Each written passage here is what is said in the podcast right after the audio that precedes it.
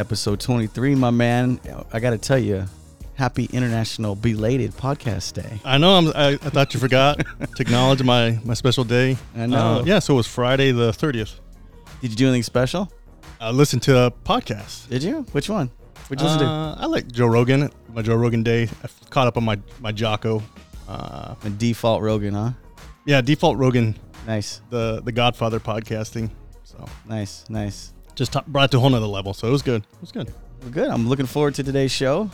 I can't believe it. Episode 23. Um, we're about to get down right now. Um, we do have a special guest that came in last minute. I got to thank him. We'll introduce him here in a little bit. But uh, so what's on the what's on the dock today? Because this is a whole new uh, format. I know we got some questions to do. I'm excited. I'm sure you are too. Yeah, appreciate you uh, coming in for this. We got a Q and D. We're gonna try something a little different. Questions and discussions. Oh, question Uh, discussion. Yeah, we're just gonna switch up a little bit. Uh, so a little more interactive with the audience, the listeners, get them more involved. Uh, pick your brain, picked our guest brain a little bit, a little bit more. So uh, just casual conversa- conversation. Nothing wrong with that, right? nice, nice. Yeah. Well, let's welcome uh, our special guest that came in last minute, Tony B, Mr. Bravo, Forged in Fire Champion. Episode seven. Check that episode out. If you guys don't know who Tony is, but welcome to the show, my man. Thank you, thank you. I really appreciate you guys having me again. This Nice. is awesome thing. Great platform, brother. Yeah, this is uh early morning too. I mean, the sun's barely coming up, and we decided, you know, let's get in here and do this. So let me apologize too, man. I know I've been super busy, but I'm looking forward to this. No, you're prioritizing, executing. It's all good. right. Uh, Tony, alumni, thanks for coming in, man. Yep. Yes, sir. Thank you, thank you, guys. Let's get it on. What you got? Uh, speaking of podcasts, uh, podcast facts, real quick. I got a few for you. There's over four million podcasts worldwide. Mr. Worldwide. Nice, Mr. Worldwide. Uh, one third of Americans listen to at least one podcast a month. You say that you're pretty good, accurate for you. Raul. Mm, yeah, I would say well a little more than that. I mean, I try to do as many as I can. Tony, you big on podcasts? well, I listened to this one. There you go. Thanks. do you? know, oh, no, I- nice. I, do. I Nice. listen to this one. You know, there's a few that I listen to. You know, Yeah. some knife ones. You know, oh, there's some knife ones. knife talk. Yeah. Knife talk. Uh, they get, they get kind of weird sometimes. You know, there's Geeking out. yeah, they geek out a little bit, but They're getting Yeah. popular, man. I mean, you could you could search any any topic right now. There'd be a podcast. On oh it. yeah, for sure. I mean, anything. And I'm digging it. I mean, obviously the audiobooks work well, but podcasting, I don't know, man. It's something that I enjoy listening to for sure. You're getting people talking on a platform that typically they, they pay money to come and speak to you. Like it's it's a real good like Jocko. Uh, just some of the insight, the conversations. It's it's valuable. Uh, Dr. Jordan Peterson uh, or Peter Jordan Peterson, they come on and talk. Just some brilliant minds that just give you some uh, real good perspective. I'm finding enjoyment in the uh, the Jocko Underground right now. I like the back and forth, the Q and A questions. You, you pay for that, man, right? Well, you got to pay a little, but there's so much. I mean, the, it's small. I mean, the fee is small compared to the value you get out of it for sure. You know, I'm enjoying it. That's cool. I might have to look into that. Uh, all right, cool. I got some uh, fun stuff for you guys. I wanted to share with you. Uh, are you up to date on the NASA's DART mission? Never heard of it. Brand new. All right, cool. Here we go. Uh, here we go. This is off of NASA.gov. This is uh, released on September 26th. After flying 10 months in space, NASA's Double Asteroid Redirection Test, aka the DART, the world's first planetary planetary defense technology demonstration, successfully impacted its asteroid target on Monday. It's the agency's first attempt to move an asteroid in space. So what they basically did, there was an asteroid coming in a direction. It, it was no threat to Earth or, or however they want to explain it, and they wanted to launch this little this little dart to see if they can mess up the, tra- the trajectory. So just in case if this ever happened in a scenario where it was going to head or in actual real life it was going to head towards Earth, they could they could they could work this out. So we're living a Armageddon type scenario. Get ready to call Bruce Willis, bro. Great call, have him drilling that thing. Drill that thing. Uh, so as so a what is so back up? So what is what is the dart? So is it a sonic wave? Is it a is it a laser? What is it? no, it's this little satellite. It's this little. It's this little. Just to push it out of the way or something? yeah, just it just the goal. Like I was Seems watching the weird. countdown. It just it just heads to the the, the asteroid and it impacts, and there was a Oh, success. okay. But they won't know if it actually worked. I guess in, a, in, in until a few weeks. So I mean, it's millions of light years away. It's crazy. Okay, okay. Very impressive. Uh, it said at its core, DART represents an unprecedented success to planetary for planetary defense, but it is also a mission of unity, unity with a real benefit for all humanity. Uh, that was NASA's administrator Bill Nelson. He goes on to say, as NASA studies the cosmos of our home planet. We're also working to protect the home that home, um, and its international collaboration turned science fiction into science fact, demonstrating one way to protect Earth. So uh, one more thing for you to worry about, Raul, when you're uh, you're sitting enjoying your uh, your Friday fajitas. Freaking asteroid hitting us. Wait, Okay. isn't this crazy? That's just, I think it's crazy. I think it's crazy, but hey, man, better be safe than sorry. Um thank you, NASA, for protecting us from an asteroid. I thought I thought we're talking about some some weird stuff Yeah, now. what, what was the guy's name? Uh, his name is Bill Nelson. Bill Nelson. I worked with a guy who's named Bill Nelson out of 465. He locked out uh, circuit. I wonder if it's the same guy. Might be. You know, he's got Might he's got experience of knocking shit out. I guess. oh, damn, Tony. It's a good fun fact. Uh, all right, here we go. All right, that was a little deep for the morning, buddy. I think it was good. All right, Uh, they named the asteroid Dimorpheus. There you go. Oh, Demorpheus. Okay. All right, here we go. Uh, what's in your pumpkin spice latte? You, uh, Raul's got the water. Tony's got some iced coffee. So none of us are drinking pumpkin spice latte. Uh, it is fall. Uh, you can see some of the the the sh- gr- grubbery or shrink grubbery, shrubbery. shrubbery changing colors already. So um, it's early. You, you actually you probably need a pumpkin spice now. I got my Jocko Go, man. This stuff's good. All right, where you Do, go? do you drink where- these? Uh, I want to. I want you to know what's in these things. They, No, they're it's terrible. It's too. It's they're terrible for you. I'm Si- sorry. They yeah. There's too much sugar. I mean, not enough. It's just nope. It's all bad. Tony, do you drink these? Uh-uh. I, I don't fall into the uh, the fads and stuff like that. No. So fall time. Let's hear. Let's hear what's in it. They started releasing these in August, and there's someone in our office that I'm not going to say her name that had one of these in August. It's still 100 degrees out, but they're trying to mentally get themselves ready for. This- Halloween this- coming up. yeah, uh, this- at this- Thanksgiving. Yeah, yeah. holiday season. Got and it. she knows who she is. Calling her out here. What's in your pumpkin spice latte? I'm gonna tell her right now. 16 ounces. There's 410 calories. Uh, most diets are ranging from 2,000 to 2,500 mm-hmm. calories. You're 25 percent there. Big time. One drink. 17 grams of fat. yeah. Wow. Carbs, 51 grams. That's 19 percent of your daily value. Jesus. Sugar, 48 grams. That's as much as three te- Twinkies, five Krispy Kreme donuts. 48 grams of sugar. There you That ain't, I'm not good with that. That's amazing. I'm- you know, I'm and skipping I, on that. And I wonder what's in this thing. You know, and I, What are you drinking? it's it's just like a caramel latte, iced, but I can guarantee you it's just as full of that crap. Oh yeah. You know. Oh yeah. It's got Dude, a lot I- in there. Yeah, I got I got to watch that. That sounds bad. Yeah. Sneaks up on you. But there's 14 grams of protein. Raul, you're big on the protein, aren't you? I'm big on the protein, but I ain't getting it from a a pumpkin spice latte. That's for sure. Uh, Dunkin' Donuts did have a, a black coffee with uh, the whipped cream or the uh, the whipped froth was was pumpkin spice flavored. So that might be a little um, deviation that you can you can have. I don't know. I thought it was I thought it was interesting. Interesting. I find this stuff good. Maybe if you went with a smaller size, like 16 ounces. like espresso shot, maybe, just to get that flavor and Mm, Move that on. Ain't, gonna- that ain't gonna go work. It's not gonna work. So I was watching this one. It's not gonna work. No, you, you're done, son. Because um, so in a large, like you know, if you go to Starbucks or whatever, caramel macchiato, Mm-hmm. in a large, it's the same as you get. I mean, I'm sorry, a venti. Mm-hmm. It's the same as you get in a grande. They just put more ice in the, the other one. Ah. So if you said, "Oh, I'll go grande and get the less calories and all that stuff," no, it's, the same. it just didn't fit. As, it's the same amount, except uh, the other one has more ice. was this a video you were seeing them do that? I think I've seen McDonald's do that. Bro, I seen them do it right in front of me. You know, Oh yeah. it's the same amount. It's no different. So you're not getting away from it. If you want to drink them, drink them Get it? Yeah. because you want to. Yeah. Eh, hey, if it's that time, that Friday, or you live in an area where it's nice and chilly and you got the fireplace on, pumpkin spice latte ain't bad, right? Raul? I ain't doing it. No? No, I'm, I'm good with just a. You're a cold black coffee, though, aren't you? cold black coffee for sure. I mean, you could. I mean, it's all proportion. Like you can have anything, right? You just can't have every everything. Is Yeah. that the saying? Like you got to just proportion yourself.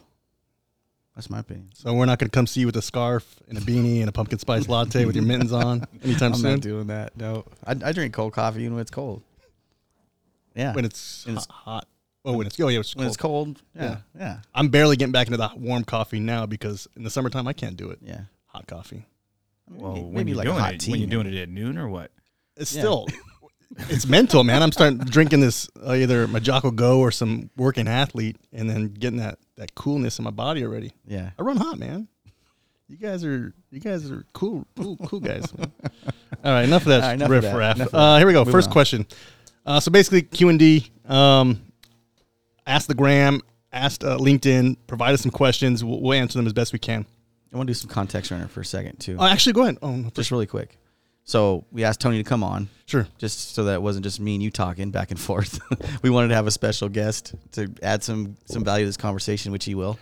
So again, appreciate you coming out, man. This is gonna be fun. Thank you. You Um, before we get to these questions, I'm sorry we didn't we didn't talk about the the, the rodeo. International Lineman's Rodeo is coming up Yeah. next week. Uh, what are you looking forward to? What what what are you what are you excited to go and see and, and do and all that stuff? I'm ready to see our team get after it. You know, the Sturgeon Electric, uh, IBEW Local 47 team. There's a lot of teams going. I'm looking forward to seeing our team has really worked hard, man. They've worked hard all this whole rodeo season. I mean, I don't, how many rode- rodeos do you think the guys went to? Eight. nine Nine rodeos? Nine, yeah. Um, so I mean, just to put the uh, discipline, I mean, the training, every, I mean, everything they've done to pull away from their families, um, to do that is exceptional, and I'm looking forward to seeing them hit the stage and and uh, and hit the you know just hit the competition hard. I'm looking to see some old you know familiar faces I haven't seen in a while. Some of the vendors, some of the some of our um, clients, um, some guys I haven't talked to in a long time. So looking forward to that. Looking forward to traveling. The whole experience is just phenomenal. I know you can probably add into this too, Tony, because Yeah, it's always a good time. it's a good time. you see a lot of people you haven't seen in a long time. Yeah. Guys that you know you worked with and during your apprenticeship that were travelers, Mm-hmm. you know, from out of state, and then you see them there. You know, you haven't seen them in ten years or Yeah. whatever the case may be, but it is it's it's just a good time to see all the guys together for one goal, right? Yeah. It's competition. It's really cool. yeah, absolutely. The expo is going to be good. You know, I mean, we have a booth, right? Yeah, Do we have a number yet? uh, six one two will be our booth number. Come check us out. Uh, everybody, our listeners out there, 612, you'll see producer Paul, power element Paul. What else you got? Decorator Paul. Pumpkin spice latte Pumpkin bar- Paul. barista Paul. Yeah. uh, yeah. Come come by, take a picture with Raul, put it on the gram, shout Yeah. it out. We're going we're gonna do some podcasts, right? Yeah, we got we got a good lineup. Uh, hopefully, I'm just gonna we're gonna podcasting nonstop. We got some swag too. Yeah, we got some good swag. Uh, we're not gonna we're not gonna unveil that that uh that yet. You're gonna have to come No. by and, and grab some, but uh, yeah, I guarantee you're not gonna be disappointed. A lot of effort, a lot of a lot of minds involved in, in that stuff. So Should be good. absolutely. Looking, looking forward to it. Uh, real quick, Steve was interviewed by our MYR newsletter, and he said, uh, taking a problem, and this is regard to rodeo, taking a problem, problem, strategizing, and trying to find the safest solution po- possible. That's what we do in line work, and that's what we do in rodeo. Uh, you look at our team, you look at other teams. The good teams are really taking that extra step, having the extra minute, minute or two in that tailboard.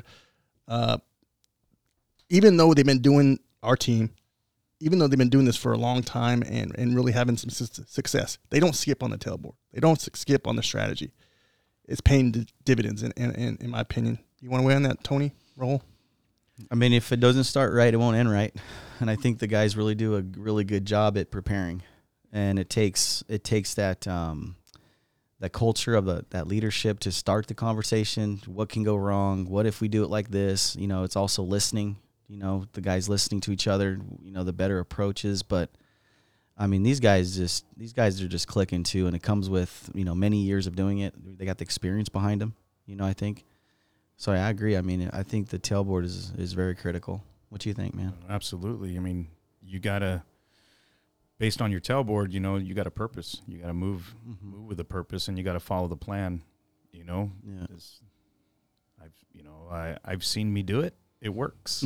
you know, I've actually seen me do it, Yeah. and you just gotta, you know, listen and be engaged Yeah. and move forward. You know, you, you know what you're doing. Mhm. You got to be confident. You know, but listening to the tailboard is the single most important part just to get started. Yeah. You know, just to get started. And as the job goes too, I think, you know, I think our guys do really well. And I'm saying, you know, Daniel and and Steve and Cole, like they communicate. Like they are talking the entire time they're training. I mean, if if you when you when you hit the rodeo grounds and you're walking around listening to crews and people performing the work, you can hear some guys and sometimes you, you don't hear anything. The guys are just clicking the, and that works too. You know, we're, I think we have a question in in you know in regards to that, but I like the way Steve just is constantly talking to the guys from the ground. You know, he's constantly just communicating. Yeah, and he, you know, he's a senior guy. He's oh, got, Oh, yeah. he's got the experience. He's he's seen what works. You know, he's been there. He's been on the stage. Mm-hmm. So it's it's really cool. You guys got a good leader there. Yep, he's gonna do good.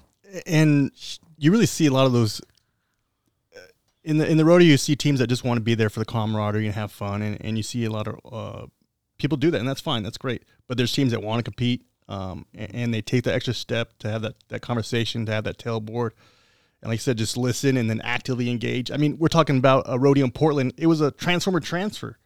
That's something you really can't prepare for and you don't know because it's a mystery event. So you get there and you're you're making this tailboard up on the fly, and like you said, and when you're in the moment, you're changing, you're communicating. You know, uh, it, it's it's actively uh, progressing job, and, and you're, you're working at it. So it's pretty it's pretty in- interesting. So uh, I'm a geek. I, I love that stuff. I love seeing the way they communicate, but that's just me. So. All right, I'll stop geeking out. Uh, Paul Willenberg gives us a question via LinkedIn. Uh, he wants to know Is servant leadership more of a trait or behavior? Have you known people who by nature are servant? Raul. So, to put some context around this, so servant leadership to serve others, right? It's a leadership quality to serve others, and I think people are naturally gifted or have the tr- the personal trait just to be really giving, just naturally, right? Like they'll do anything for you, like those you know those people ha- there that are out there. But when you can combine that, I think that quality with you know training and being a good leader, because being a leader is not easy to do. I think we can agree that you know it's something you have to work at. You have to. It's a what is uh what is our extreme ownership training? I mean, it's something you have to be taught. You have to work at it. Skill. It's a skill. Develop. Thank you. You have to develop it, and I think if you can have that quality of doing, you know, working towards others, not just the company's goal, your personal goal, but for the betterment of other people, and tie that in with some leadership training and working at a skill, I think I think you can, I think you can you can really accomplish a lot within your within your organization. So I think it's more of a, I think it's I think it's both. I think it's something that you have with as a behavior, but I think you have to learn and you have to work at it too. It's not, it's, especially when you have to make decisions because you can i mean you could default into the wrong uh, behavior really quick when it's a, a decision that maybe is impactful or you have to it has to be made quickly or maybe something that's going right. So you can default in the wrong area and then you may be you may you may be a servant leader but at that moment you get a little hectic you know you're trying to make a you hurry up decision. So yeah i mean i kind of went all over the place there paul. Do you, um, do you feel like you, when you have a conversation and maybe you're asked a question or a scenario and you feel like you have to detach and slow down and be like, how can I better serve this conversation? Is that, I get, cause like for I'd me, I'm still kind of learning. I'm still trying to develop some stuff, but you've been doing this. specifically for me so Yeah. i try to i try to go into that loop right and first thing is to detach before you make a decision or react on something um, and to try to drag in like can i make this decision right now or can it wait right like do i have to answer this now or can we just sit on it for a little bit and let's think about it but when you're dealing with you know real-time situations it's really hard to detach like because you just default into the answer that you know. And it may not be the right answer. Sometimes you do have to detach and you know a, a, accomplish that decision or that conversation or whatever you're doing with a clear head. And if you're not doing that then you're going to go back to what you're normally kind of cons- you know what you're aware of and what you've done in the past. You kind of default to that but um, yeah detaching from the situation to make those clear decisions is probably is, is the is the best way to do it. It's hard to do though.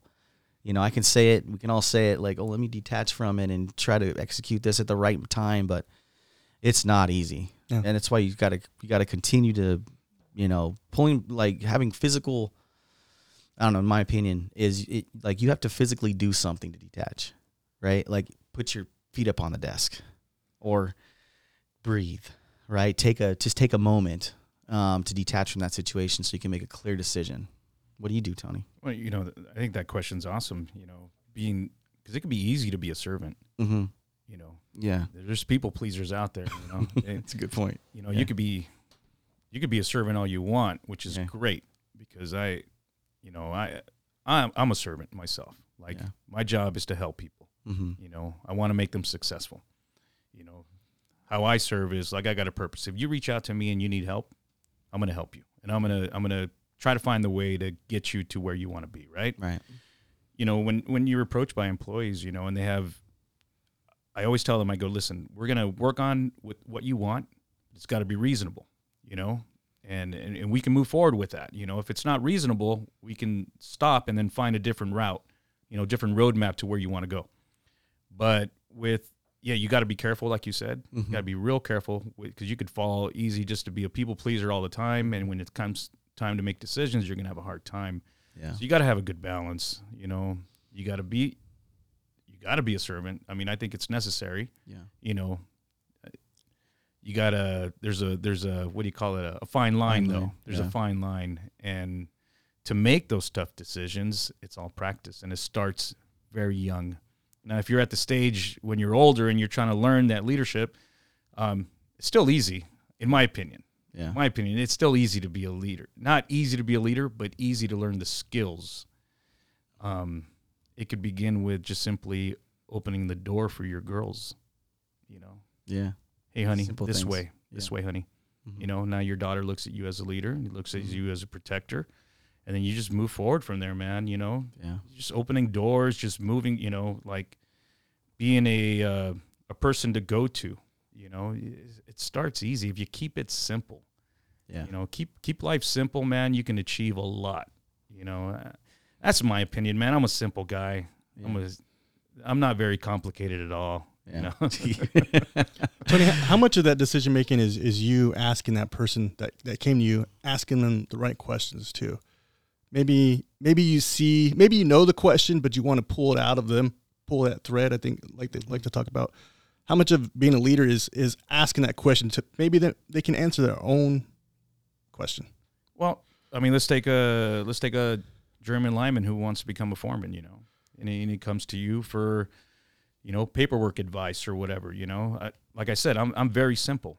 I'm a okay. Show me what you know how to do. What do you know what this sheet is right here? This gist sheet. Tell me about it. You know, and he goes, okay, we got to fill this out, fill this out. Okay, why? You know, there's a material request form. You got to buy out everything, and I just sh- simply show them. You know, I, I'm an action kind of guy. I'm an action kind of guy. You know, I I feed off of what they know. You know, I got to find out what they know first. You know, and then and after that, I plug in all the pieces that they're missing, and we just go for it. You know, just move forward. It's just just simple stuff. And that's something you, you can always come back to. I think if, if there was a confusion or if you want to make sure you're on the same page a week later, be like, hey man, how, how was that paperwork going now? Right? Is that that's something you can do, right, Raul?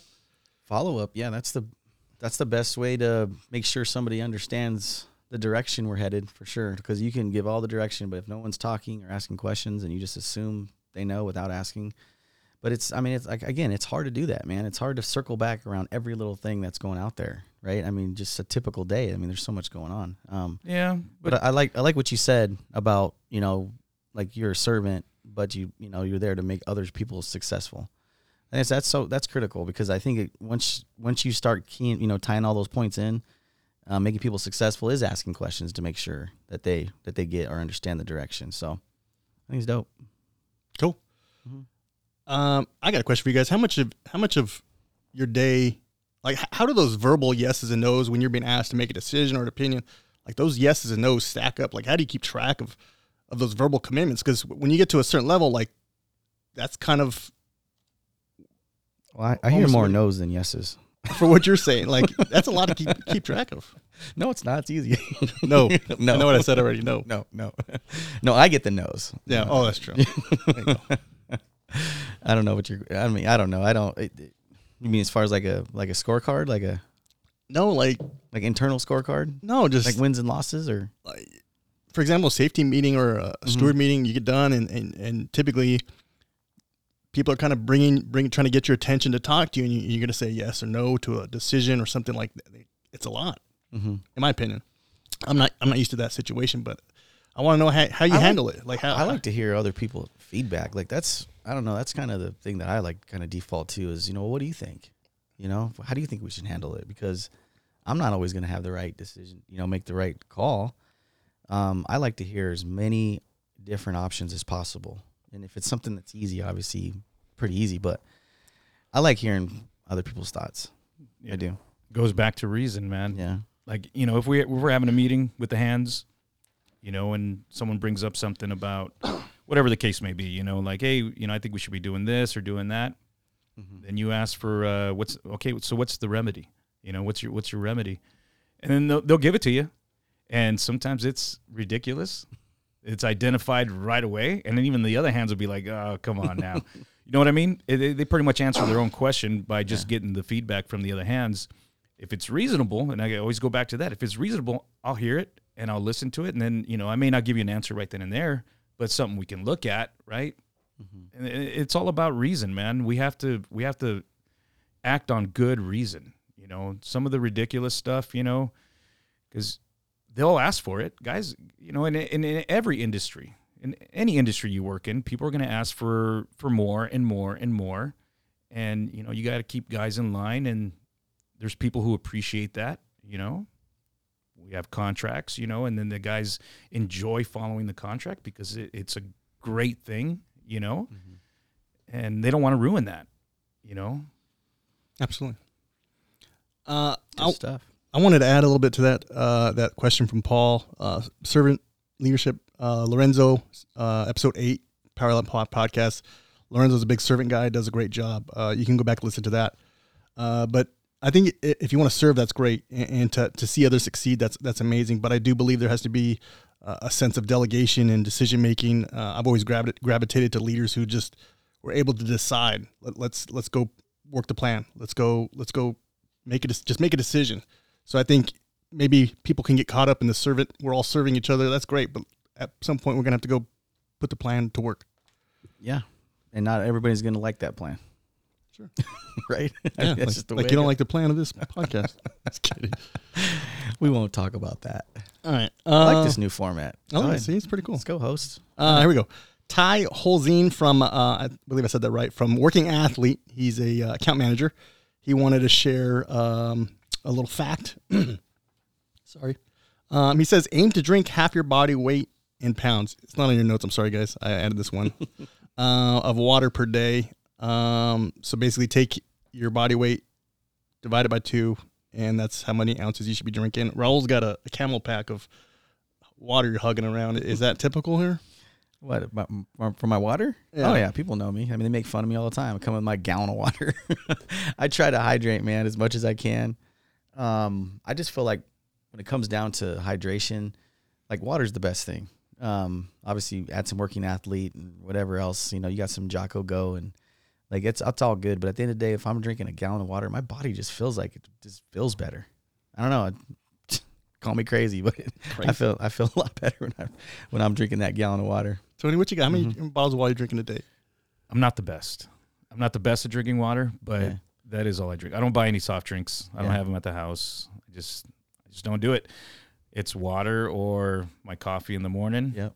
But um, yeah, I could drink a lot more water. You know, uh, when I'm in the shop, I drink a lot of water because I'm, I'm dealing with extreme heat in there. But Mm-hmm. um, yeah, I, I could do a lot better. That's No. good. Yeah, Uh, so what's your so uh, the equation on that is what is it? Half your body weight in ounces. in ounces. yeah, and that's probably going to be a sedentary person or someone who's probably just sitting down. You're not really. Okay. We're not getting into. Uh, you're sweating all day. You're working. You're Working primer. out. Yeah, So I mean, that's probably a baseline uh, margin to go off of. So Raul, you probably weigh but a, a buck twenty five. So I mean, No, hundred. Dripping wet. I wanted to say I wanted to call BS on the gallon. I did the 75 hard, uh, humble brag, uh, and I found a gallon of water was too much. I just felt Really? like I did. Yeah, I felt like I was you deplete everything, like all the good stuff. I think there's a there's a point. I mean, it's not scientific. It's it's bro science, but I mean, at some point you got to imagine like you're. but it's all day. It's from seven a.m. to when you go to bed. That's not a lot of water. it, it's tough. I, I've I've tried that. Yeah. walking around with you know when I was working out a bunch, you know, Yeah. walking around with a gallon of water, and it, it made me feel bloated. You know, I mean, you know your body. Yeah. You know, you know your body. You know how much water you need, especially when you're working. You know, you know, if you're drinking a little 16 ounce, you know, water bottle, Mm-hmm. take it down. You know, and then go back to work, and maybe in another hour drink another one. You know. But drinking a whole gallon, it seems like a chore. To me, it seemed like a chore. Like, man, I'm not even there yet. Dude, I've only drank So, this yeah, much. so you'll down, like, now, 16 yeah, so now I'm trying to chug it. Now Yeah. I'm trying to ju- chug it, and I feel bad. I'm like, oh, my belly hurts, whatever. You know what I mean? Oh, I- yeah, no. I don't like to look at it like that. You know, just have a Yeah. have a little thing. You know, well, when you're working in the field, It's a little bit different. it's a little different. you're gonna yeah. grab that water. You're gonna take it down, go back to work, Yeah. grab another one. You know, in, in another hour or so. You know, it's a little different. But looking at that gallon to me, that's it's scary. I didn't know. It's like a little life hack, I guess, or or something. But you know, I'm back working out again and got, Whoa. got a trainer. I can and tell, man. Just trying. Yeah, I was gonna mention that earlier. I can tell. You're looking pretty good, buddy. No. Um, but one of the things he was teaching me is drinking eight ounces before you start eating. I didn't really realize that was like a thing, and now I'm doing that. Is drinking eight drinking eight ounces before I start eating. I just feel I just feel better. That's interesting because I don't drink while I'm eating. You don't drink while you're eating. Yeah. I drink when I'm done eating. Done eating. Yeah. It's weird. Try it. Try to drink eight ounces Do it before. before you eat. And I don't know. I've never done it before. Like you know, make a conscious effort to do that. Now I've been doing it for about a month. I would say a little over a month, and it it things just move better. I'll just say that. supposed to help uh, suppress a little Right. appetite too. I mean, because Yeah. like Tony said, you get that water and you feel a little bloated, so maybe it's Yeah. less less uh, cheesecake or something. Yeah. Wow, there you go. Mm-hmm. Oh. I could do Try it. it. Um, he also said uh, whether you sleep four to ten hours, four or ten hours, you wake up, you're dehydrated. First thing you should do is just slug 16 ounces, just get it down down the hatch. Eight ounces first thing. Eight Sixteen ounces is a little bit much. Okay, whatever you want. But he's the expert, not me. Uh, he might have said eight. Thank you, doctor. right? he's Uh, the expert. All right, that's it. Use promo code Power Element to save yourself some uh, some uh, s- some change on that that Yeah. working athlete. Yeah. All right, here we go. From Instagram at Fridge Photos wants to know how have drone inspections how wait how have drone inspections impacted your job? I wrote that down wrong. Hmm. Raul. Interesting. Um, I think uh, well, drone inspections. I think we're able to. Well, we've been using it here just in our marketing a lot, right? I mean, I don't know if this is where it's going, but I mean, we're able to put people like outside of our industry at the job location, not just at the job location, but maybe watching the lineman transfer wire or install a cross arm or you know, it's whatever whatever we're doing. And I think that I think that adds some cool factor to actually what we do. You know, gets people kind of engaged a little more. Um, I think it also, um, I think it's also made a lot more efficient. I mean, inspections. I mean, uh, Tony, you could probably comment on this a little better. You're more, you're probably more familiar with the inspection process, but I mean, it's more efficient, right? No, for sure. I mean, what, what it's doing for our industry, it's identifying problems that are that exist out there, identifies those issues, and and, and it also creates work for the fellas. You know what I mean? It's it's the effort that's going on is for the better of the state, better of our grid. Yeah. You know, I, I think it's good, and, and in return, the the byproduct of it is is work. Keep the guys busy. You Yeah. know, I I, I think it's a great thing. You know, and it's going to save us a lot of money. That you got to Yeah. look at the big picture. I, I think it's a great thing that they're doing with it. Great thing. You got your uh, your aviator license yet, buddy? Uh, I'm working on it. Yeah, it's pretty. It's pretty in depth. The uh, the zones are. It's uh, once you get the numbers. Uh, Yeah. I I need to get back onto that. Uh, Yeah, bro. you I. I, I flew a drone in uh, Central Park. It was about seven years ago, and then I had security walking around everywhere looking for me. I was in, Really? yeah, I stayed in the trees. I forget what the park was called. This sheep something, the, the part of that Yeah. park of the Central Park, and I was, bro. I, I waited them out for like an hour and a half flying that drone in Central Park. That I wasn't supposed to. oh, and then the my girls were at the hotel. I'm thinking if I get arrested right now, could you imagine? and the girls are sleeping at the hotel. Oh, yeah, that would not be good. Oh, it's the real deal. And the GPS on those drones, it's, it's pretty incredible. But to your point, like the, the marketing side and just, I think the, the depth, the, the to be able to see that bigger picture that not a lot of people get to see, where it's a bird's eye view, like you're seeing a different scope. Uh, I think at, at a observer observation level, you're you're field level, you're at the ground, you're looking up. You can only see so much. You take that detached look, and you're you're way out there, and you're seeing a bigger scope at a different angle. It gives you a better perspective, in my opinion. Oh, huge. So cool. So there's some there's some. some I good still haven't flown one yet. I need to. Hey, you gotta stay in your lane of genius. yeah, I've crashed too. Have you? Yeah. They're expensive. They're pretty expensive. Uh, here we go. Next question at Jonathan underscore Jonathan three ninety two. Uh, when should? Well, excuse me. I'm having a hard time today. What material should I study to be one step closer ahead of the game when working on a line crew? Tony, what you got? be present. Be present. If you're a groundman or even an apprentice that's just starting out, pay attention, know what you're getting into. If you have never been in the trade and you know you want to be in the trade, then you better start learning about the trade. Don't show up on your first day saying, I'm here to learn. You better be getting ready, right? Yeah. we all have friends that work in the trade. A lot of time it's word of mouth. You know, how you how did you get in the trade? Well, my buddy does it. Okay, start picking his brain. You know, go check out some material. You know, be present. Tailboard. What are you doing? What are we doing? If you don't know what you're doing, you know, start asking questions, pay attention. You know, I tell every groundman that I have an apprentice on your way to the job, start thinking about what you're going to do when you get out of the truck. And I do that in everyday life. I was thinking about what I was going to say on the way here. You know, that's just my normal Yeah. thing. You know, like, you know, what am I doing today? I start getting myself ready on my way there. I tell them, if you know you have, you know, some services to change out, you know, or maybe a pot that day, start thinking, what do I need? You know, as soon as I get out of the truck, if traffic control isn't set up, chocks, cones, and signs. I know that for sure. I got that one licked. I'm gonna be looking good as soon as I get out of the truck. you know, next Yeah. step. You know, I got to get myself some, you know, number four, number two AT, whatever I need for a service, connections. Start thinking about it. So when you get out of the truck, you're moving with a purpose, and you'll be looking good. You know, and then that and then that's gonna come natural to you. Now you learn the next step. What else are we doing? Start asking questions, man. But material, you got to know, right? You got to know that. But you have an opportunity to learn that before you get to the field. So that's my one single advice for guys that want to get in this trade is start learning before you get here. Don't make your first day your first day. You know what I mean? Yeah, good point. Merle, you want to weigh in? He nailed it, crushed it. Um, I think um, starts with the attitude, right? Like you said, you know, you gotta have a good attitude. You gotta be willing to learn. But I mean, there's some basic stuff like, you know, don't like you said, don't come out here never never operated a shovel before, right? Yeah. like be able to grab a set of slapsticks, uh, learn some basic knots. Um, driving a truck. If you ain't backed up a trailer in years and you have a Class A license, like work on backing up a truck and trailer if, if you can. Um, uh, like you said, be present. You know, make sure that the, that you're asking questions during the job briefing. Um, yeah, if you're just getting started out, man, those are some basic stuff. Um, don't be afraid to work hard. You know, show some eagerness. Yeah. No, look at Don't be lazy. Show so, up on time. so many guys Yeah. that want to get in this trade right now. oh yeah, If you don't show up, you know, with the knowledge of what you're supposed to do, mm-hmm.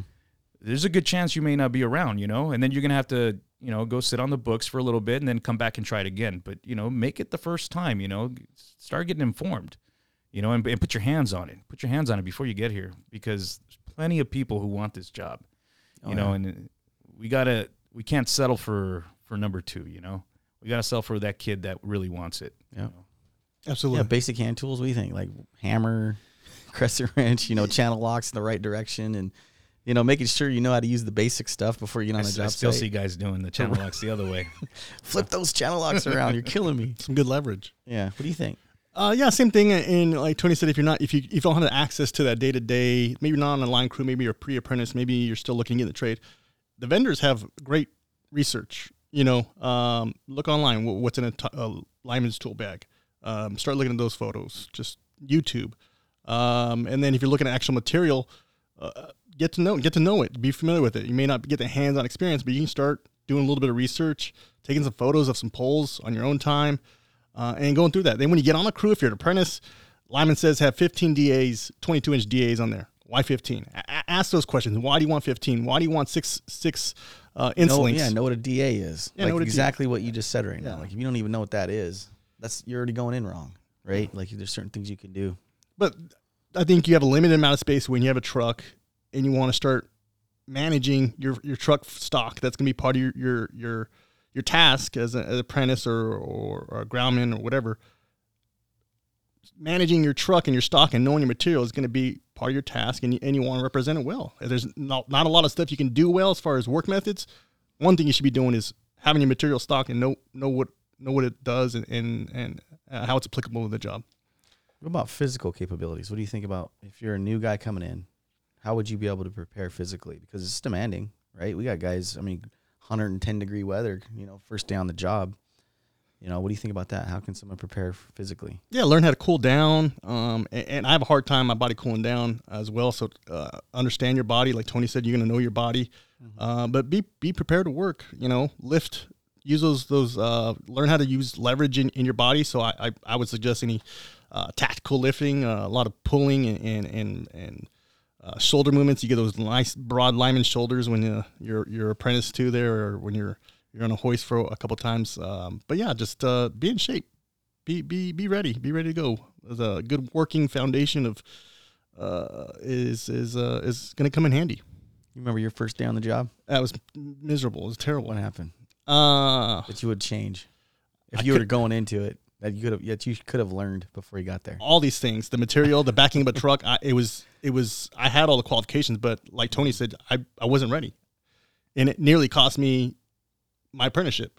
It took it took me a long time to get to where i needed to be. And i had to, mm-hmm. once i realized i had a, some time to make up my attitude changed. But before like tony said it's like i'm here to learn. No i'm here to work and be safe. I, I should have done a little bit more preparation uh, absolutely. So yeah, there there's a lot to be said of, of how I met, I made some mistakes and wasted some good time on a crew because I wasn't prepared. I didn't take that time. So now I'm trying to pay that forward. Don't be a knucklehead like me and really take advantage of the time because like Tony said, roles on the board, this apprenticeship is not slowing down. This is this is a hard trade to get into now. And it's it's you're gonna be expected to to to know a little more because guess what? If you don't, there's there's a hundred there's another, another thousand guys waiting to, to, to get your spot, fill your spot. Absolutely. Very cool. This is about you guys. What do you guys got me talking for? We like it, right, Tony? Yeah, you, you're doing great. You're doing great. I'm just I just push the buttons. All right, uh, Steve Foster via LinkedIn. Uh, Steve, our director of training here at MYR. What's up, Steve? Steve, uh, he quotes Todd Conklin. Um, how leaders respond to operation upsets matters. We can blame and punish, or we can learn and improve. We cannot do both, but blame fixes nothing. Tony Bravo. Hmm. Went to Tony. Nice. That, that's a tough one, but um, yeah, you got to take ownership of any upset that you have. Um, you have people in place, right? You have people in place to to help you. You're not, you're not in this alone. You know, you gotta you gotta hire the right people, and um and move in the right direction. Like I I can't I I can't think of a time that you know like I'm gonna sit here and put blame on someone else.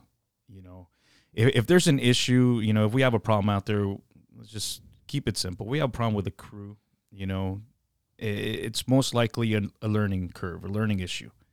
All right, so at that point, you know, you have to you have to sit down with that that leader, that foreman, and figure out what happened. You know, figure out what happened and how we can fix it. You know, is it training that we need? And and I shouldn't have said just foreman. It's it's a whole crew thing. You should have, if it's a four man crew, you should have four leaders on that crew. You know, guys that can think, you know, independently as well, not just follow what is being told. They'll just become robots. You got to train these guys to also think effectively and and and you know, as a leader, you have to teach them that. And it doesn't take a lot, in my opinion. You you can be a leader one day, you know, any normal day on a crew, you can be a leader and it may only take you about five, ten minutes and you can be identified as a leader.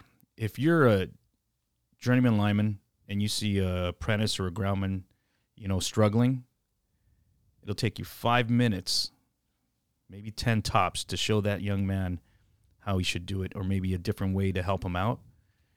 And he'll be successful that with that task. Those five, ten minutes made you a leader. Now you got to continue that. And it doesn't take that much to do it. I'm serious. Simple stuff, man.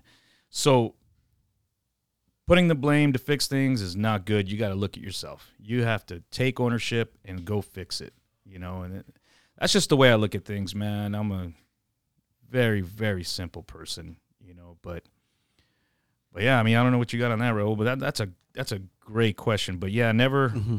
never start blaming stuff. Start go fix it. Go fix it.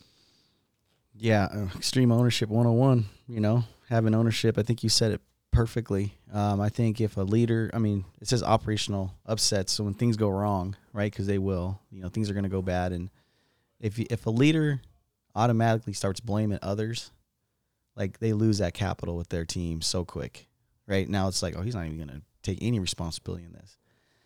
But if you flip that and if something goes wrong and the leader takes complete ownership in it and maybe it's maybe it's not just the leader. Maybe people can see there's multiple people that had issues here not just the leader. You earn so much more capital that way which you're going to need later right? You're going to need that that leadership capital later and i think you earn it. You know you, you you earn it and then once your people see that i think it's more easy to it's easier to get through things right? When things come up or things go bad.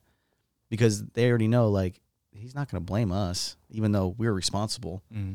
Then your whole team starts having that same I mean, we we joke around sometimes in, in our meetings because we're you know we're, we're going through extreme ownership training and everybody blames themselves. Like nobody, you know what I mean. Everybody's nobody everybody's blaming each other. You know yourself as a leader. It's almost funny. No, it's my fault. No, it's my fault. No, it's it's my fault. No, it's my fault. You know what I mean? It's almost it's almost comical at times, but it's true because I think once you learn that skill, when something goes the opposite and it goes right, now it's that much easier to you know pay it forward and be like, great job.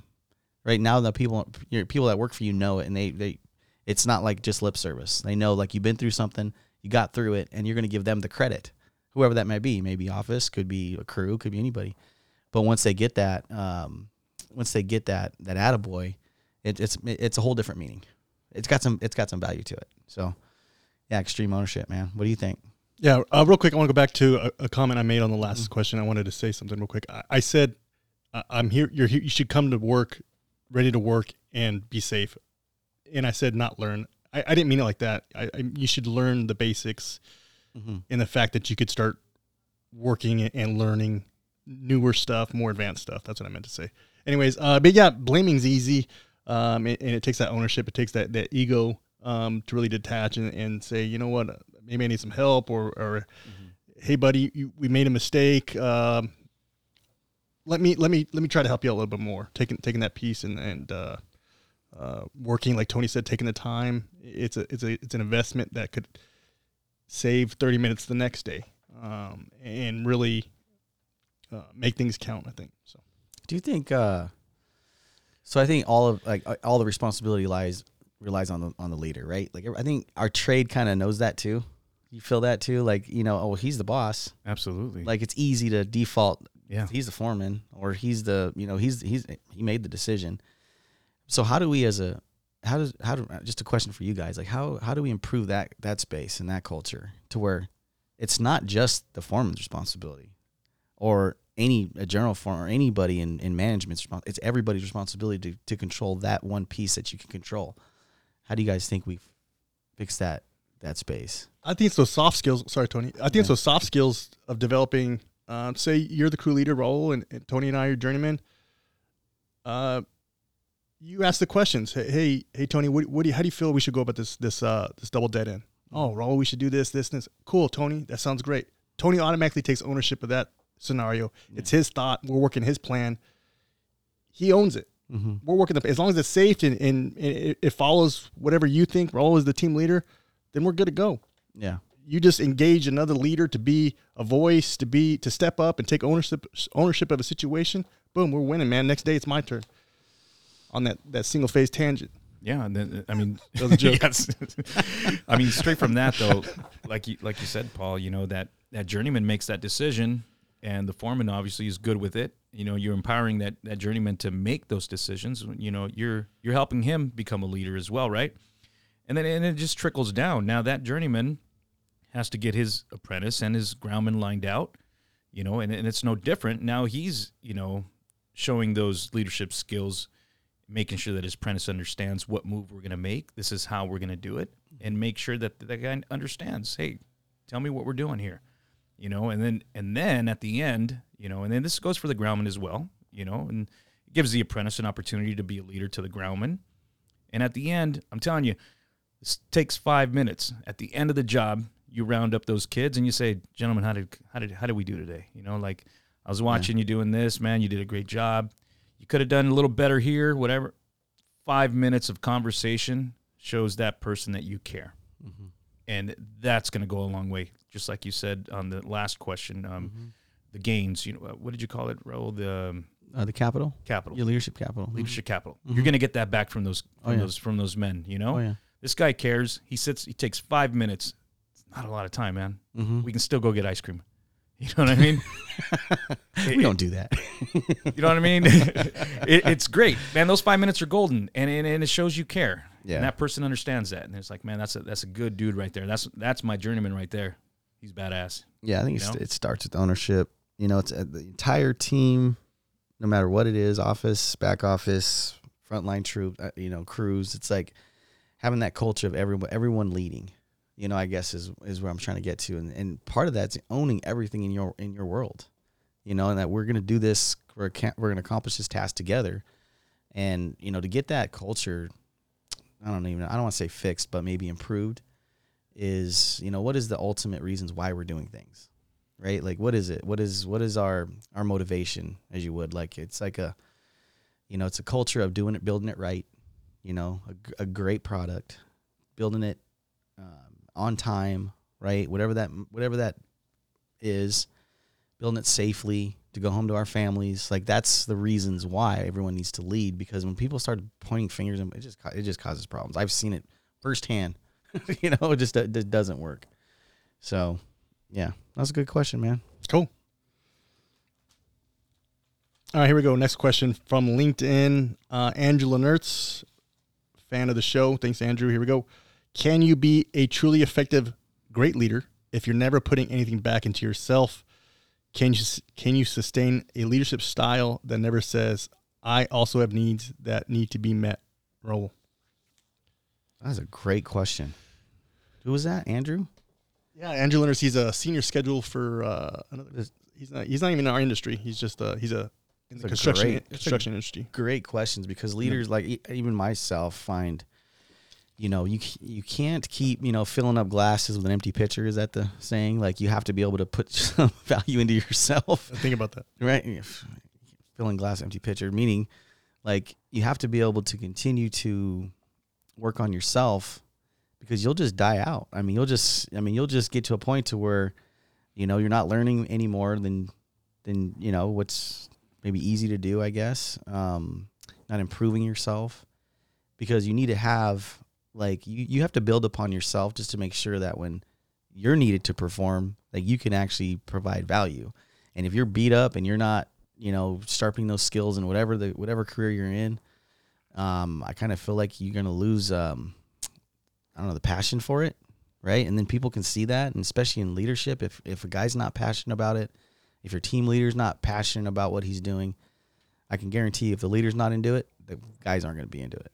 So yeah, working on yourself, and I think putting putting skills and and improving whatever you can to make you a better leader is definitely something you got to like make a conscious effort to to do whatever it might be Yeah, no, it's a, it's a constant practice. yeah It, it's a constant practice. You know, you, you got to be a leader in, in all aspects of your life. mm-hmm. You know, you know, yeah you got to motivate yourself. You know, when you're by yourself, mm-hmm. you got to motivate yourself. You know, I have to go into the shop and I got to get up. I got to go go into the shop. You know, I got to Yeah. I got to constantly be practicing what I tell other fellows to do. yeah You know, it, it, it never ends. And you know, listening to other people's perspectives. You know, you you learn a lot. You you're constantly learning. You know, I. I I look at some of my employees, the way they work, and I pick up things from them. You know, everyone has something special. You know, Yeah. you could learn. You know, and you just keep moving forward, man. You never stop learning. But yeah, but you got to put into yourself, man. There's also you got to have a good balance. You have a good balance with um doing it's something so hard huh doing something like fun for yourself. You know, like yeah you, you have to because you you you will. I don't, I don't want to say burn out because I don't think that way. mm-hmm. I don't think that way. Like, man, I'm just gonna have a meltdown. I don't think that way. I know I know when I need to back off a little bit and just, you know, get in my Jeep and go go up the hill and kind of spend the night somewhere, you know, put my tent out and it's kind of cool, you know? And I can be right back to work the next day Yeah. and kill it. Mm-hmm. You know, you, you know you you got to know your your limits, but yeah, don't I don't like to think that way like oh, Yeah. you're going to burn out. I'm going to burn out. yeah I know. No, man, I'm 16 hours a day. you know.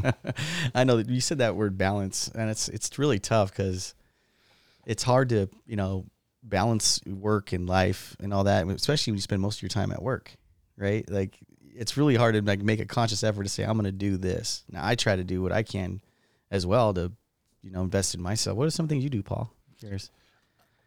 I mean, Well, the way the way I want to approach this with you guys, or I want to see your thoughts is, let's say, to the example, if Raul's the crew, crew leader and Tony and I are the journeyman, and Tony and I are, are Why do you keep making him the the yeah. Why am I the yeah? because he signs two times he already. signs my check. Okay. All right.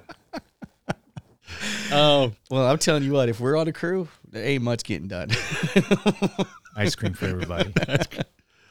we need to actually somebody to perform the work. You know? Yeah, I you can't all be servants you can't be always servants. serving ice cream. Yeah. Anyways, Um, I forgot what I was saying. Okay, here we go. But I asked you I want those socks. I want. Oh. You got the Waldo vibe. get out of here. What was the question? Oh, well, let me let me play this to your thought. and it might answer my question because Okay. you- let's say you're the crew leader again, Tony, and you and I are the Tony and I are the the, the, the journeyman. And Tony and I are still looking to progress or that personal growth. But Raul, you as the leader, you can identify and you can help us grow. But then as Tony and I start learning and getting better at our leadership skills, you're going to have to up your game as well as as directing us and leading because we're getting a little stronger in that time. Does that make sense? And either we're going to go off and go lead on our own, or we we're going to try to grow within that crew a little bit more.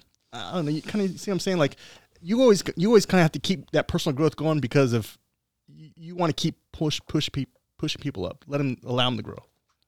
I think I mean I think you want to see that though. It's like the natural it's just the natural ability. I mean, if we're talking about a crew setting, like, you know, we've we've all ran crews, so yeah, I mean, you want to see that lead lineman event- eventually take your job. I think that's Yeah, I think that's that's that's- that's, that's the value in it. But right? it takes it takes a good leader to Yeah. get in there to get you there, right? I Yeah. mean, at some point you have to learn on your own. But Raul, as being the senior, like you're gonna know, okay, Tony's ready. Tony's ready to to lead. Mhm. Like he needs his own truck. and I think that's the I mean that's what I think that's what I enjoy about being in- in leadership roles is seeing the others be successful. I know it probably sounds cliche, but it's true. Like if I do, I do this with PMs, I do this with superintendents, I see I do this with GFs. It's like if we're gonna do this, I want you to grow with me, right? We're gonna grow together, and hopefully one day I've done my job and you're you're doing my job. You know, not to say that I don't enjoy what I do, but I think the more talented people you have on a crew setting or at a company that has that same mindset, then I think the more successful you are going to be, which just strengthens the industry you're in. So I don't know if that.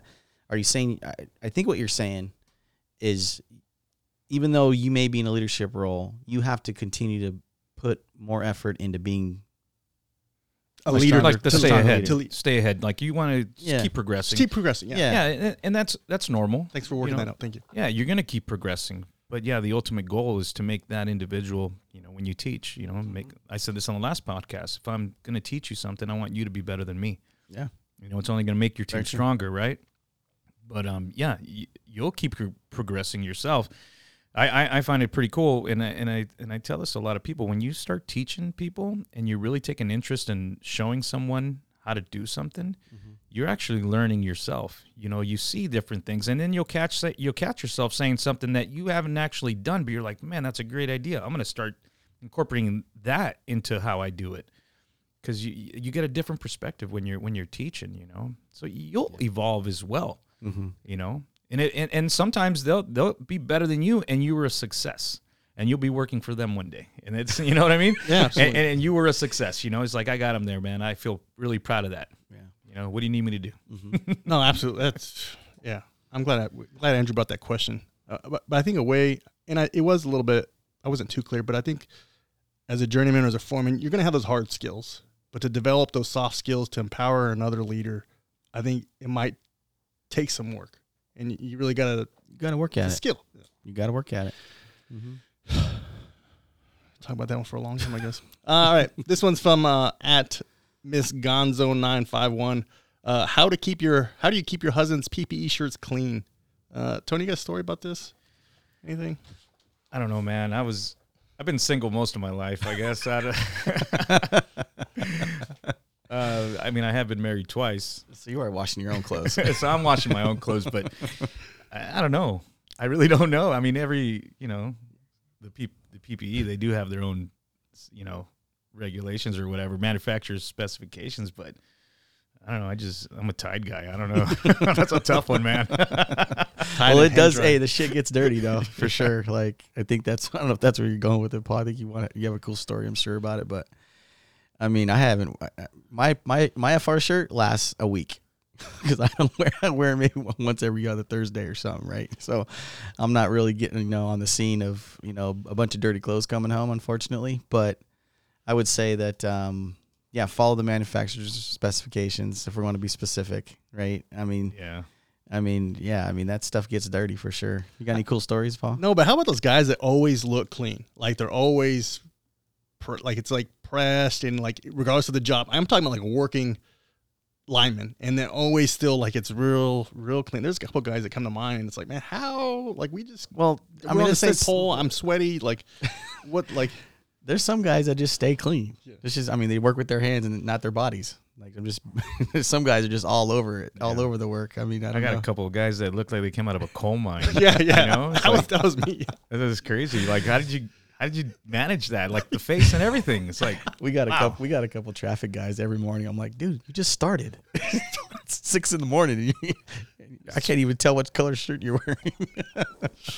Oh man, uh, yeah. I don't know how to keep it clean, but I never walked in uh, dirty. I guess that was kind of. The, I will the say we the house. we're giving a lot of clothes out now, though. I mean, you're doing everything. You guys do under under layers too, right? Under layers, Yeah, we got the whole Got- calorie count. color count. I mean, we're doing FR jeans, Shirts and pants, yep. shirts, pants, sweaters. You can wear coveralls, I guess. Coveralls. I mean, Coveralls. you're gonna heat up, or Yeah, you know, as long as you have the right layers, you could, uh, yeah. you know, take off some layers, and Mhm. you know, because the coveralls give you a certain amount of calorie count, you know, to suffice the work. You know, All those uh, uh, underground coveralls, those get stanky because Yeah, they do. typically just like once a week, and you're like, oh gosh. Maybe we should reach out to some of our partners. Eh, like- area. Know a few. That's cool. Uh, so I guess we're all just Tide guys and hang dry, huh?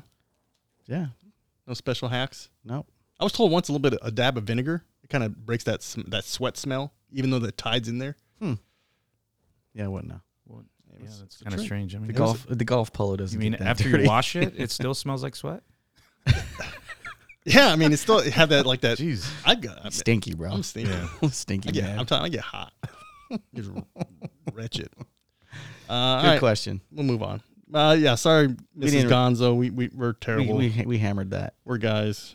As long as it smells clean, we're good. Uh, here we go. At hazmat81 from the Instagram from Instagram. If you work with a solid crew, you almost don't have to communicate. However, however, that's where complacency complacency comes into play. Um, he goes on to say, "Please stay safe and communicate." Raul. You want to weigh in on this?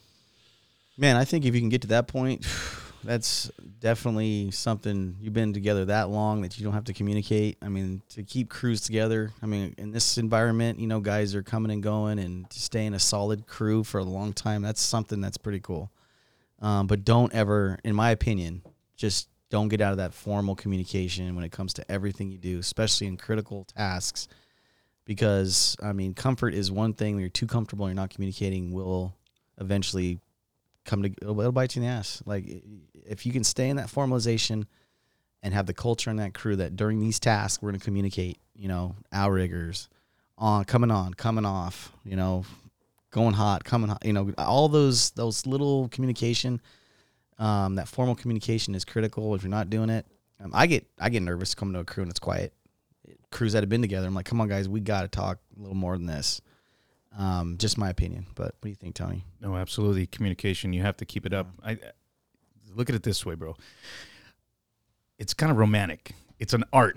It really is, bro. I look at things so much differently, man. It's like, you know, when you're like you said, Mm-hmm. coming on, you know, Yeah. and then the other guy repeats it. Yeah, buddy, go ahead. Yep. I'm watching you.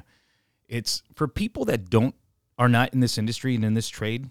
If they were to watch you communicate effectively like that, they'd be looking at you like, man, these guys are professionals. These guys are in tune. You know, like you know, you're sending something up on the hand line. You know, hey, coming up on that line. You know, the guy says, yeah, coming up. He said, Yep. that's beautiful stuff, man. This looks cool. It, it Sounds looks cool. Yeah. You know, to us, you know, Yeah. it's it's a normal thing, but Yeah. someone looking from the outside Yeah. in, they look at that like, man, these guys are craftsmen. They are professionals, and and and you're having fun while doing so.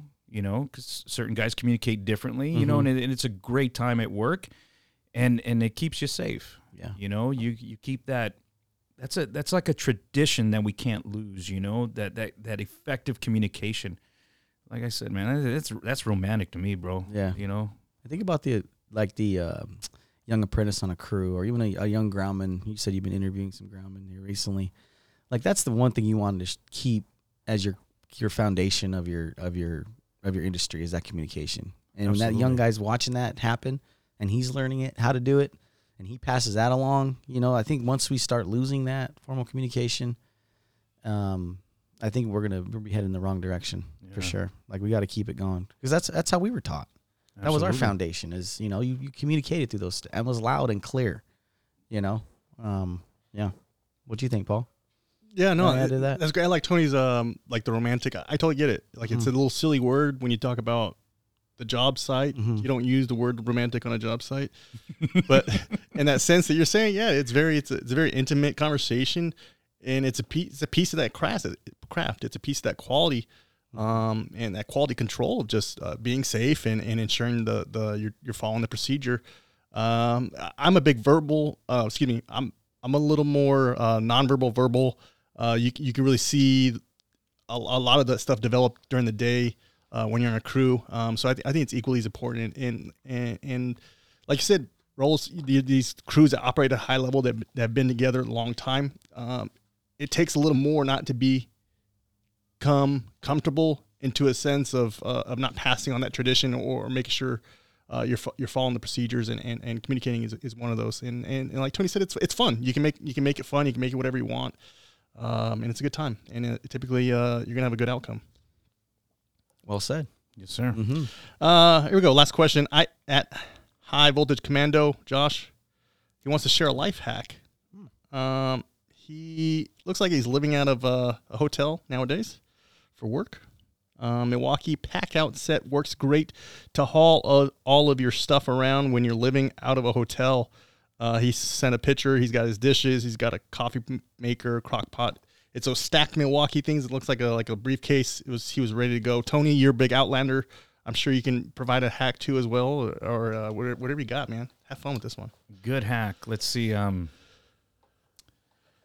Ah, geez, I'm trying to think of what I do. I mean, for well, when I go out, I mean, when I go out in, you know, the wilderness, you know, in my jeep, and I definitely make sure I got everything right. I've got, I've got, um, Do you have a checklist or? I do have a checklist. I have a fridge in the Jeep. I've got um, I got everything I need. I, I, I got a compartment for my gas, my propane. You know, got my coffee maker, got my stove. Um, It's as packed, far- ready as- to go Yeah, it, it, it, at any time. Oh no, no, Are I'm, you? Are you? I'm not that ready. Oh, I was gonna say. I'm not yeah. that ready. Zombie apocalypse over here, bro. um, I do have like drawers, drawers and stuff. Not, Okay. not drawers. I'm sorry, shelves, Shelves, and stuff. You know, it's for everything to be packed up correctly because you lose space real quick. Oh yeah. use and you, and you you learn what not to take and you learn that as Mm. more trips you take all right that stove's too big you know and you get a smaller stove you know because who you feeding you know what i mean Yeah. so but uh, other than that i don't know man that's a that's a good one am i prepared Josh, i don't know Yeah, Josh over Thanks, there. he tore it up with that Jeez. Milwaukee pack yeah out. no he's he's he's good. he's good. ready to go man because yeah those things you could stack them like three Yeah, four high That's right great. Yeah. yeah simple thing Just keep dude. adding them. Got Yeah. a crock pot bro you're killing it you know what i mean Life on the road, man. Yeah, bro dude. you know get an air fryer brother get an air fryer Air fryer. For yeah Sure. That's dope. That's awesome. Raul, you travel. You got any travel hacks? You travel a lot. No, I mean if I'm traveling, like spending a couple days in a hotel or something, I mean I'll uh, I'll freeze some food, you know, before I go. Pack it, take it with me because I'm not checking my bag. I'm not gonna check a Milwaukee pack out, you know, filled with that stuff. I'm I'm walking in, walking off. Um, t- TSA, you know, pre-check. I mean, I'm, That's a big game changer. Yeah, that's a game changer. I try to pack light enough, but if I'm gonna pack for the day, maybe a couple days, I'll freeze some food make sure my hotel has a fridge. Let it thaw out in there. So you're not eating hotel food, or, or No, I'll try not to. And if I am, it's gonna be well, you know, I'm gonna try to eat something, you know, something somewhat healthy on the road. You know, chicken, salad, vegetables, whatever. But I think for me personally, it's lots of water when I'm traveling. It's gonna be uh, pack what I can, pack light, so I don't gotta check my bag, and yeah, that's pretty much it. what's your what's your uh, airline of choice? Man, I've been doing them all lately. I'm I'm uh United is right up there at the top for me because only because where our, our offices are, that's where we're traveling. Um, you can't go wrong with Southwest Ontario here locally. Uh, I try to stay out of LAX. So Yeah. John Wayne in Ontario, if, if I'm going out of there, I'm happy. It's close close to the house. I, You can- got your parking done. Like you know, you Oh, yeah. you're like you're I know where I'm quick. at. I know where I'm no gate. Yeah, I, I'm I'm set up on that. learning learning these hacks. There's some good travel hacks because you can waste a Yeah. lot of downtime at the airport. That TSA pre-check was big. Actually, there was one uh, scenario when we were um, in Portland Airport Mm-hmm. where the pre-check was longer than the regular. Oh, really? Yeah, so it was kind of like it's kind of interesting. That's weird. yeah, it was interesting. Hmm. But yeah, what's pre-check your was- uh, go ahead. what's your carry-on bag of choice? Uh, so I got my when I, typically when I go to the rodeos, I have my camera, so I hold that thing with me. It's typically my Yeti bag Mhm. backpack. Um, there's a hack too. I didn't even write this down, but if you have like a food in a bag, they don't count that as as No. storage. So if you Yeah, have food you're in good there, yeah. Yeah. yeah, you could stuff some stuff in there. I was worried about um so like the ice packs. Like as long as they're frozen, they'll let you take them on. But as soon as they as soon as they, you know, Liquefy. liquefy or whatever, not frozen anymore, you can't gr- bring them on. So make sure those are frozen. I didn't realize that. That's a good call. Yeah. I got a good one from. Um, we're flying back from Nicaragua. Mm-hmm. We were down there, and um, we landed in Houston. You know, as the what do you call that? The layover. Mm-hmm. And I had these tamales from Nicaragua. Okay, they're they're different. They're different. You know. Yeah. Yeah, I've never had them before. I had them there when I went, and it was they were good. So I was bringing some back, and there was a sign right there at customs that said no pork, no nothing, and they were pork. Okay, Mm. so we get to the to the check thing, and Mhm. they're checking us, and he says, "What are these?" I said, "They're tamales," and I told my girlfriend at the time, I said, "Don't say nothing." Yeah. I said, "They're tamales." He goes, "What are they?" And she goes, "I think they're pork."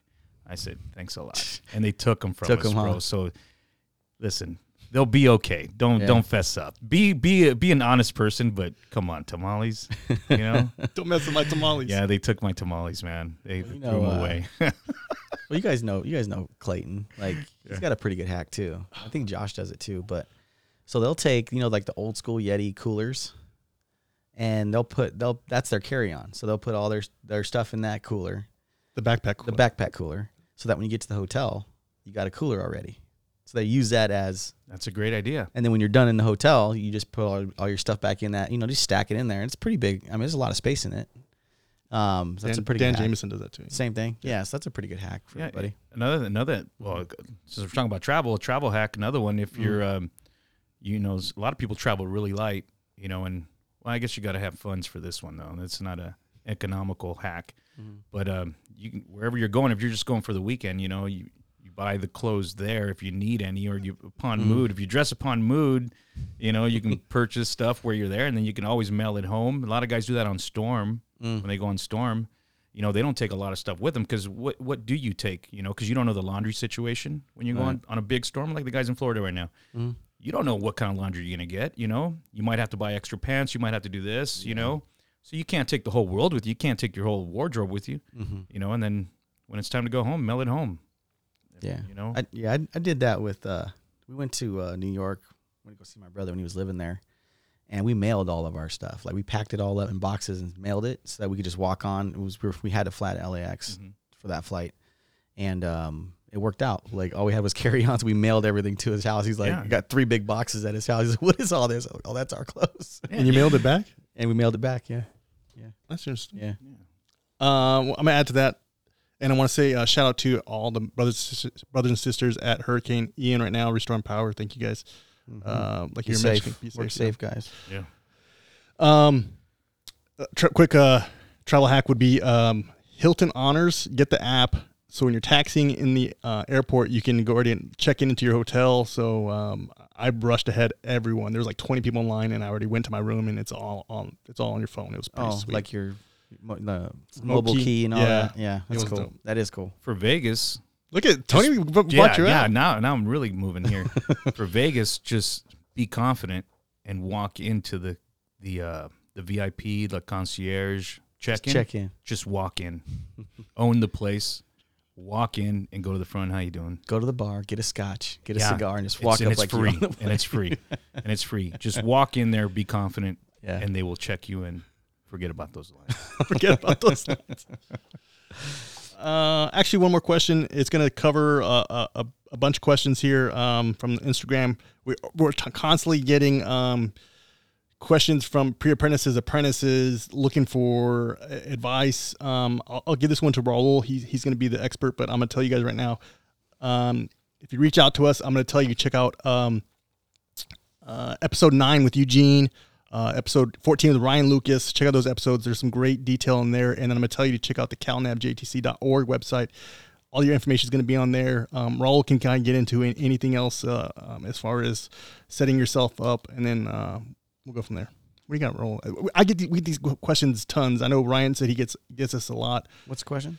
It's just about. Uh, sorry, good question. Um, it's just about um, how can people get into the apprenticeship, Oh, get okay. into the trade. What if if so? Then what's what's the advantage? Where do they get the advantage at?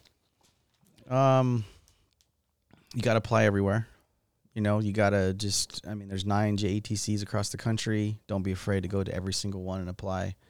Um, there's several line schools. Um, if you're a veteran, there's veteran programs out there. Check out Ryan Lucas' podcast. Um, here locally, if you're, you know, if you're out of the military, you can sign book one. You got to bring in the appropriate documentation to local 47 um, get in. You got to. I mean, start with your Class A license is a big thing. Don't don't even try to do anything unless you have that Class A license. Um, that's definitely a leg up.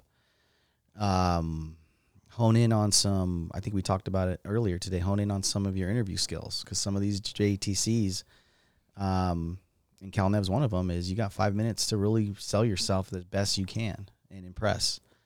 Um, work on some of those skills. What do you think? Maybe just printing out the top ten interview questions, looking in the mirror. I mean, it sounds silly, but I would grab a I would grab somebody to ask you questions. You know, tell me about yourself. How do you answer that basic question without fumbling through it? You know, why do you want to be a lineman? You know, um, can have you climbed before? You know, what are what are some of the skills you have to climb? You know, have you driven a truck? You know, are you are you okay with um, can you you know are you okay with traveling? You know, this is a business that we're going to travel in. Um, so yeah, hone in on those skills. Um, reach out to mentors. I mean, I'm sure if you're getting in the trade, you probably know somebody in the trade. Um, if you don't, um, like I said, there's tons of podcasts out. Um, you can reach out. Like I said, just really apply everywhere. It's so competitive right now. It's not like 20 years ago, 25 years ago when we were getting in that, you know, you came in with no experience. Um, and it's a different time. Everybody wants to get in. It's, it's a great career uh, for for a young a a family to get out there. I mean, don't stop at the JTCs either. Utilities, there's tons of utilities out there. Um, apply everywhere, and I think the more the more you apply, the better chance you are of getting something.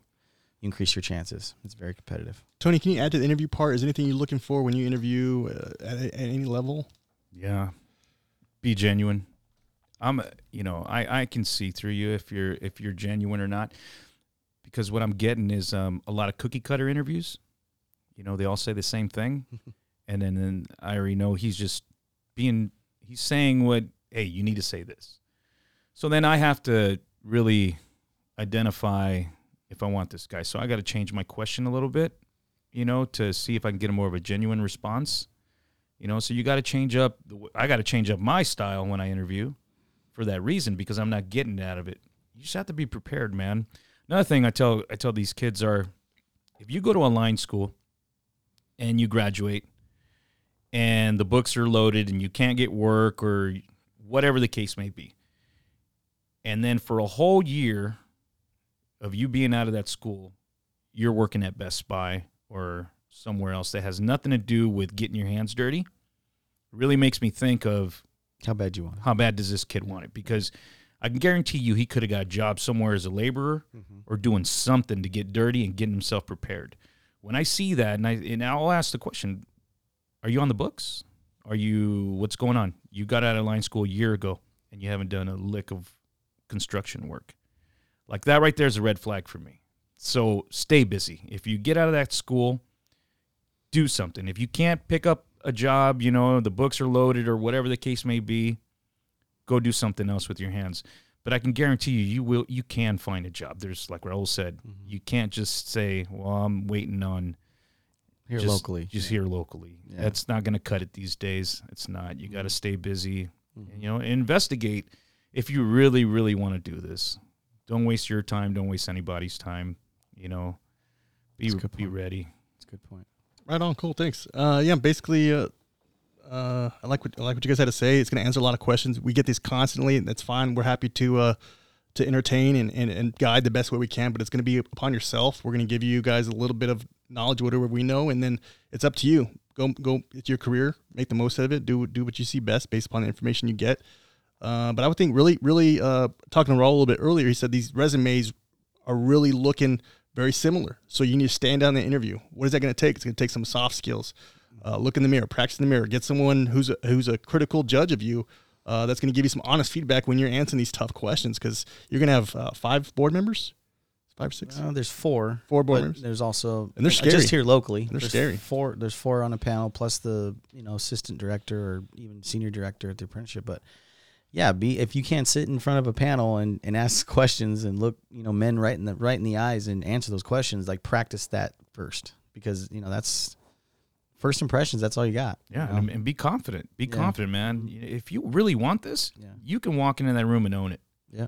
You know, tell them what your heart's saying, man. Like, listen, this is this is what I want to do Yeah. with my life, and this is why. Right. I'll tell you why I want to do this with my life. You know, Mm-hmm. and just be a genuine, genuine person. You know. And I guarantee, with the many as many interviews as they see, they're gonna be able to smell your bullshit if you're trying to bullshit a mile away. so don't bullshit. Yep. Uh, man, that was supposed to be a quick episode. We're, we're rolling in an hour and a half. Are we? Yeah. Oh my God, we talk too much. Just I told you people. we wouldn't get anything done on a crew. That's true.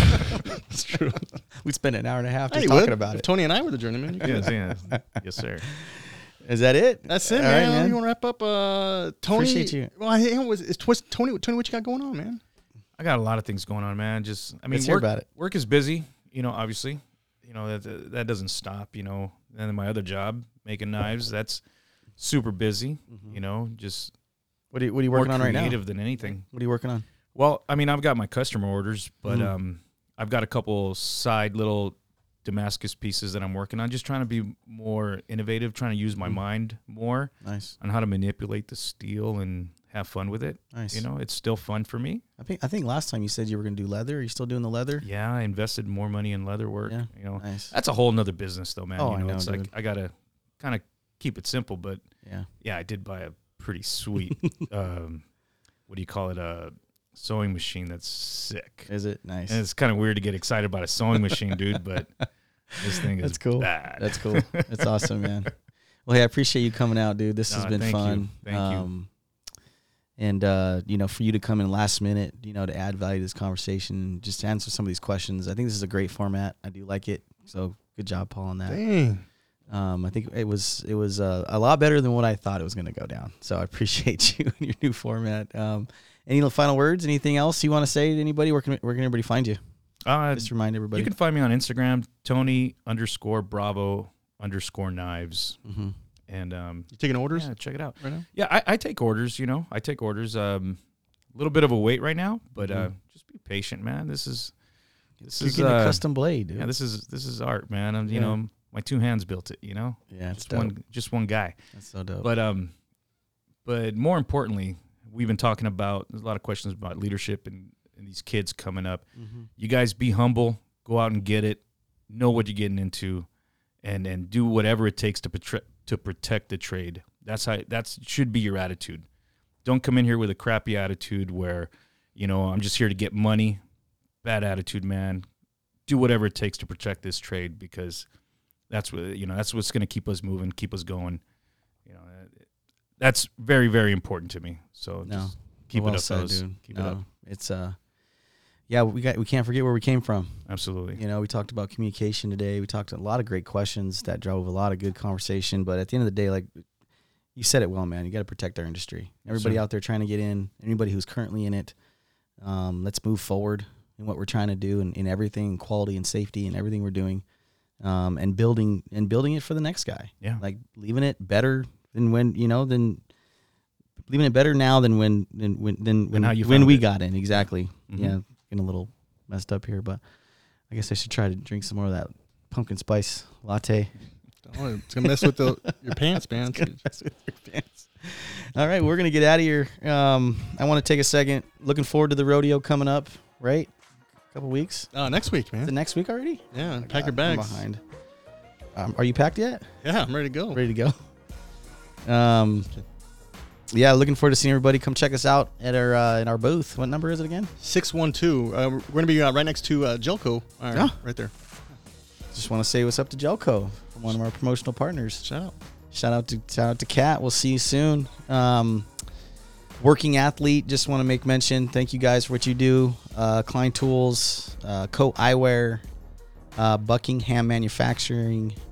Uh, special thanks to our rodeo partners, Ariat with that just that fly swag they got us. I got got one on right Yeah, now. polo, nice. Got a nice polo. Um, thank you guys. Uh, Hill Crane, what's up, Ron? And uh, DragonWear FR. Uh, appreciate everything you guys do. Just a special thanks to uh, Lineman Mama and Josh with High Voltage Commando. And just a quick special thanks um, to everybody at Sturgeon Electric, the entire workforce. Uh, appreciate what you guys do. Without you, this podcast is not possible. Um, appreciate everybody. Thank you, Paul. Nice work. All right. Thank you.